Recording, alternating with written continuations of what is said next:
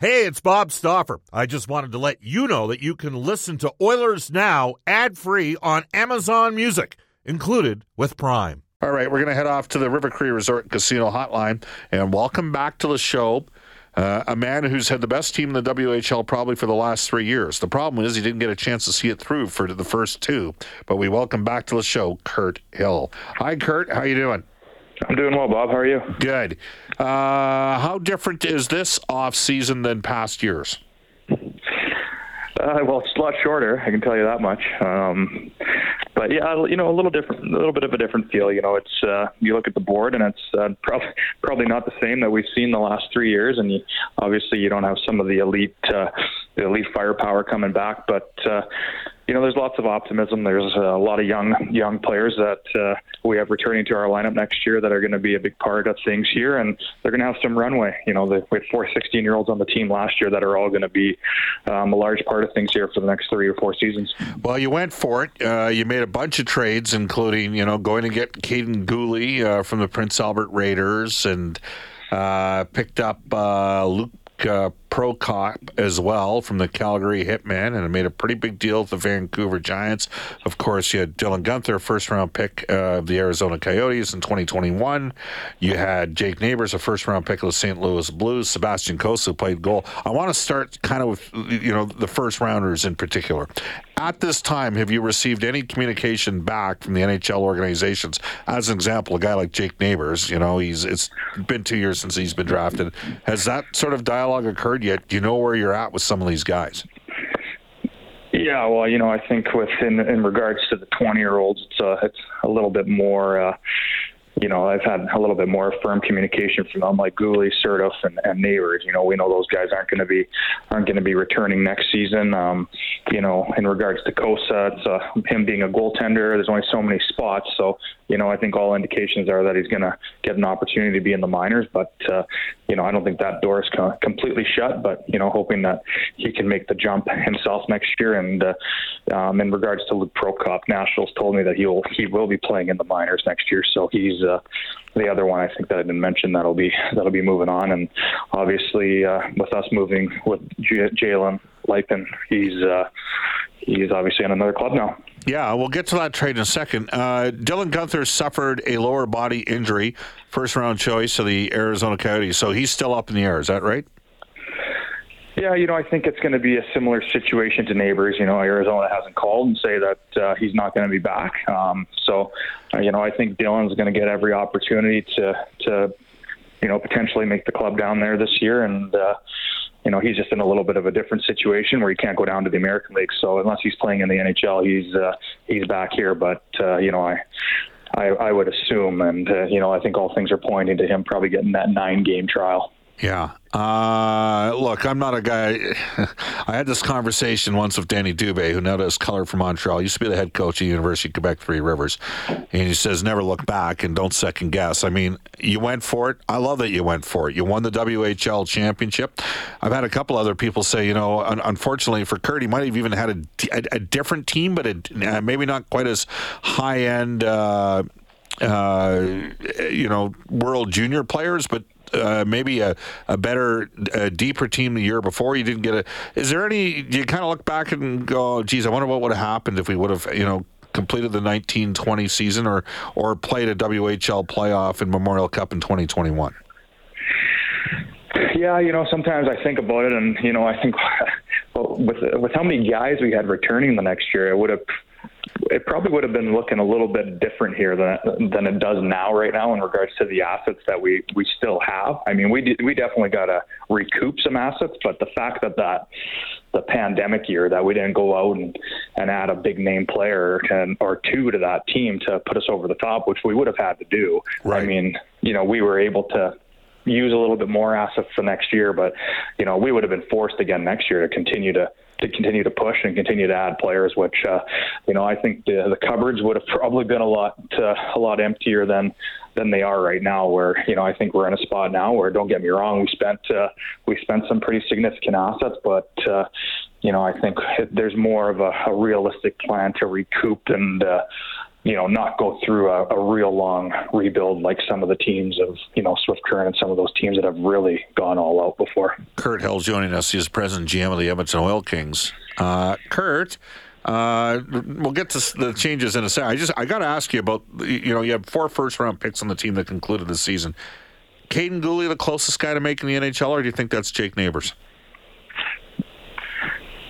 You know, I think uh, it's pretty close. I would say. At the end of the day, I mean, Guhle was an absolute beast when he got here. I think, you know, the fact that there's only six spots on D and there's 12 forward positions, I think Jake's probably going to have maybe a, a, little bit of a better chance. But at the same time, Montreal's going through a bit of a retooling right now, so it's uh, it's got to be very, it's really close between the two of them, and I'll be surprised if both of them aren't in the NHL. Put it that way. Yeah.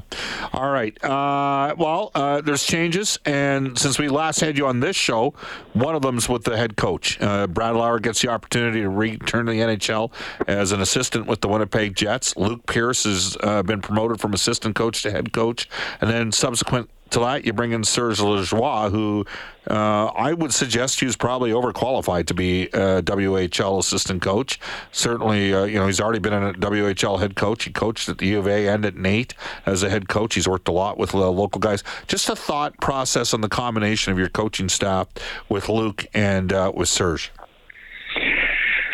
Yeah, I think well, Luke obviously he's uh, been here the last four years and, and learning from Brad, and you know he brings a, a real diverse portfolio just with where he's been. You know, he's a guy that went to RMC, so he's got a military background, and you know, he came from Tier Two where he got a start in Merritt for many years, and then you know, his first time through the the WHL was you know he was dealt a pretty pretty tough hand, and um, you know, for him to get in a chance to come back and learn under Brad and and um, you know learn a little bit more about um, you know developing guys for pro hockey. I think that's going to be a real advantage. And you know I think I think for Luke having a guy with him who has experience, just like we had for Brad when we brought Luke in.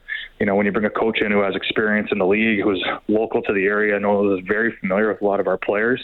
Um, you know, there's no question that that experience that Serge has and will bring to the group will be very helpful to um, Luke and real helpful to the development of our players here moving forward, which is you know it's going to be a key focus for us over the over the course of this season and, and, and moving into um, a lot of young players here. Yeah, Lajoie was uh, a pretty good defenseman uh, back in the day. Do you envision him sort of taking on the reign with your younger D? Yeah, from all indications, you know, from the conversations with Luke, you know, Serge is going to run the PK and work with the D. Um, you know, Luke will kind of run the power play, work with the forward group, and then. Uh, uh, yeah, we'll have some other obviously development coaches who who have been around the the organization. Uh, David Pelche and Curtis Muka, obviously working with respective positions as well. But yeah, Serge's primary uh, focus is going to be with uh, that uh, D core. I'm just looking at it right now. Uh, in theory, you could have as many as eight of the top nine scorers on the team uh, not uh, not back next season. That that, that could happen. Now, uh, you did make a trade with you mentioned Jalen Luypen, uh, who was uh, the Chicago draft pick. He ended up scoring 29 goals and 64 points in 66 games last year. Uh, just give me a thought process on what you got in the return in the deal with Bob Tory and Tri City. Well, I think obviously the big piece coming back for us is Rhett Melnyk. He's uh, going to be an 18-year-old this year in the in the Western League, and a guy that we're really familiar with, coming being from Fort Saskatchewan. Uh, he's a strong two-way playmaking forward. You know, it's his hockey sense, his IQ, ability to move pucks on the power play. He's got he's got excellent vision. You know, he's a guy that had 27 points last year for them, and um, you know, kind of reminds me a little bit of when we made the made the Williams deal. We're banking on age a little bit here. And, yeah. You know, I think he could have a, he, you know, he could have a pretty good prog- increase next year, but you know, probably really banking on 19 and 20 him to be a you know around the point of game guy, and I don't see any reason why he can't get to those numbers. And then um, Bryson Andrade, uh, you know, he's a he's a good sized defender. He's going to help, you know, with our younger D core. We didn't have too many older D returning this year, so I think he'll just kind of be a veteran presence back there. He's more of a stay at home guy, plays with a little bit of grit and um, pretty good feet, can move the puck. So just a nice pr- veteran presence back there for for some of the younger D and and then the pick. It's uh, the second round pick comes back that we used in the deal when we acquired Luke Prokop. So just uh, another way to you know recoup some of the assets that we spent last oh, season. Kurt Hill is the GM of the Edmonton Oil Kings. Kurt Logan Dohaniak went to uh, Oilers development camp. He is going to be one of your 20s this year, is he not? Yeah, as of right now, we got uh, Logan Dohaniak, Jackson Weeb, and Carson Golder on as 20 year olds. Okay, uh, so uh, and and Golder's an interesting guy because he can play both forward and defense.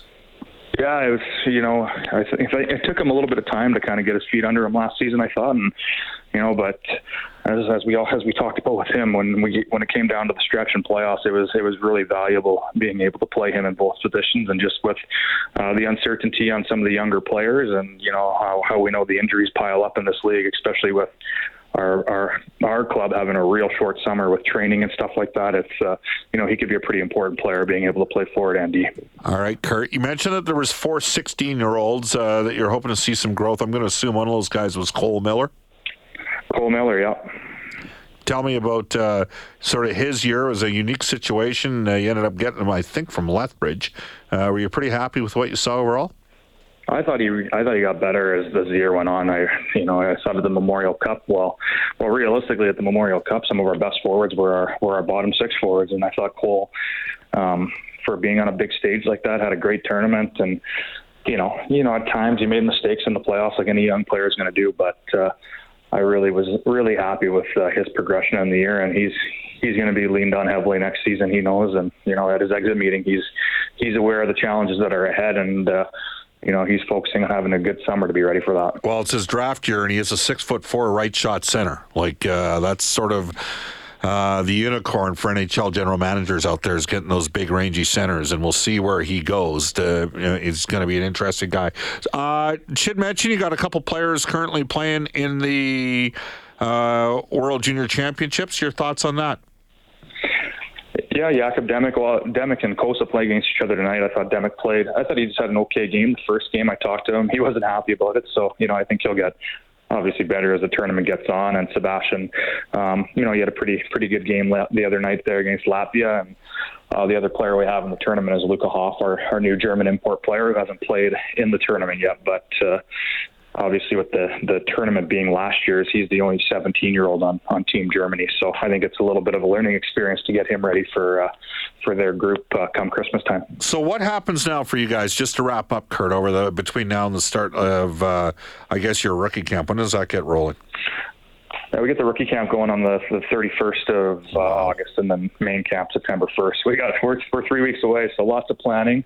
Um, you know, a lot of focus will be put on Luke integrating Serge into into the into the club, and you know, it's uh, there's a player list freeze right now, so there there can be transactions, but they'll be pretty minimal. So it's uh, it's pretty quiet from that standpoint. It's everybody's just really doing a lot of planning and due diligence, and you know, camp comes quick, and then we we play Saskatoon in an exhibition game September seventh. So we're we're going to be back at it really quick here. All right, Kurt, great stuff. Thanks uh, for giving us an extended look at uh, the Edmonton Oil Kings off season. Thanks a lot, Bob. Thanks for having me. You bet. That's Kurt Hill. He's the president GM of the Edmonton Oil Kings. It's 147 in Edmonton. We'll take a quick timeout. You're listening to Oilers Now. Bob, what about the potential? This text comes in on the Ashley Fine Floors text line. What about trading uh, for Will Borgen for Seattle for Tyson Barrie? A serviceable defenseman saves over $3 million in cap space, helps both teams. Uh, the Seattle Kraken signed Justin Schultz to a $3 million deal for two years. That's who's going to run their power play. Okay. Tyson Barrie signed a three year deal in Edmonton. Coming off a season in which he was the highest scoring defenseman in the NHL, with 48 points in 56 games.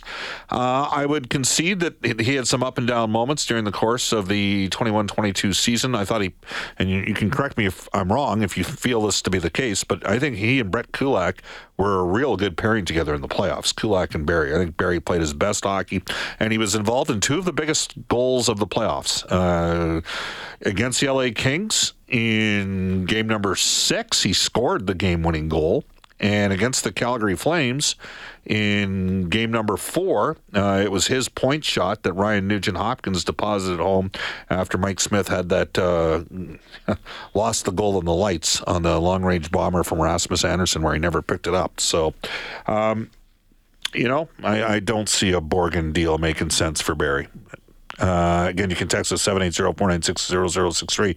Uh, Josh says, I agree Kulak and Barrie were good, but are you not worried about Broberg being paired with Barrie? Who says Broberg's ultimately going to be with Barrie? I don't know who's going to be paired together. Uh, and Dave Manson, I did bump him into him uh, Sunday night, and he wasn't giving me any uh, insight into it as well. Uh, I, I, guess the you know, I don't think you can play Broberg and Bouchard, can you? I don't know if you can do that. Do you play Nurse with Bouchard and Broberg with Ceci, and then keep Kulak and Barrie together? I don't know. You tell me. You can text us at 780 496 0063. Excuse me. We are going to go to this day in Oilers history, and it's time for a little bit of a story. Uh, it is brought to you by New West Travel, who will have a couple Oilers Now road trips coming up. Uh, potentially, I'm thinking we should go to Montreal. It's me, I think we should go to Montreal. Why not? It's a special experience, and it's in Canada. And by that point, we'll eventually be able to fly around in Canada with uh, far less difficulty than we currently have. Here we go. On this date back in 2006, and I remember this quite well, Sicky. Peter Sykora uh, signed a one-year contract, 2.9 million, with the Edmonton Oilers. In his only season in Edmonton, the Czech uh, native re- registered 53 points in 82 regular season games. He ended up in Pittsburgh in free agency in the following offseason. He scored 20 plus goals. Um, so here's the deal. Peter Sykora was supposed to go number one in his draft year at one point. He ended up suffering a shoulder injury and fell, plummeted, and New Jersey got him at like, I don't know, 17 or so. But he spent time in Edmonton. Uh, Rich Winter was his agent, and he spent a lot of time here. I met him actually. Uh, with John Sexsmith at an establishment back in the mid 1990s. I'm like, what the heck are you doing? I, so fast forward to 2006 i'm at the other station at the time and i this is before twitter and i'd gone on the air and said that the edmonton oilers were closing in on a deal with peter Sykora. and an individual who is currently in this building at that time said well you don't know what you're talking about i've not heard this and then the next day, the Edmonton Oilers announced the signing of Peter Sykora. So it was a, it was a funny moment, and I I would never mention that on air talent. He's not currently uh, in the radio business uh, on a full time basis, but he's a real good guy. He is working in the hockey business, and it was just a funny story. Uh, it's a small world, and sometimes uh, sometimes you hear things, and I don't think this individual was quite aware of maybe how far the hooks were in at that point. Got to talk to people. Got to got to work on it. Reid Wilkins has Inside Sports tonight from six to eight. He was stuck. He couldn't get any better anybody better, so I will be joining him at seven thirty. Special thanks to Derek Scott. Tomorrow, Brendan S. Scott will be hosting the show as I will be at the 6.30 CHED uh, Gary Drager uh, golf tournament. Looking forward to that. Up next, the Global News Weather Traffic Update with Kevin Robertson, followed by Rob Breckenridge from 2 to 3, then 6.30 CHED Afternoons with guest host Ted Henley. Have a terrific Thursday, everybody.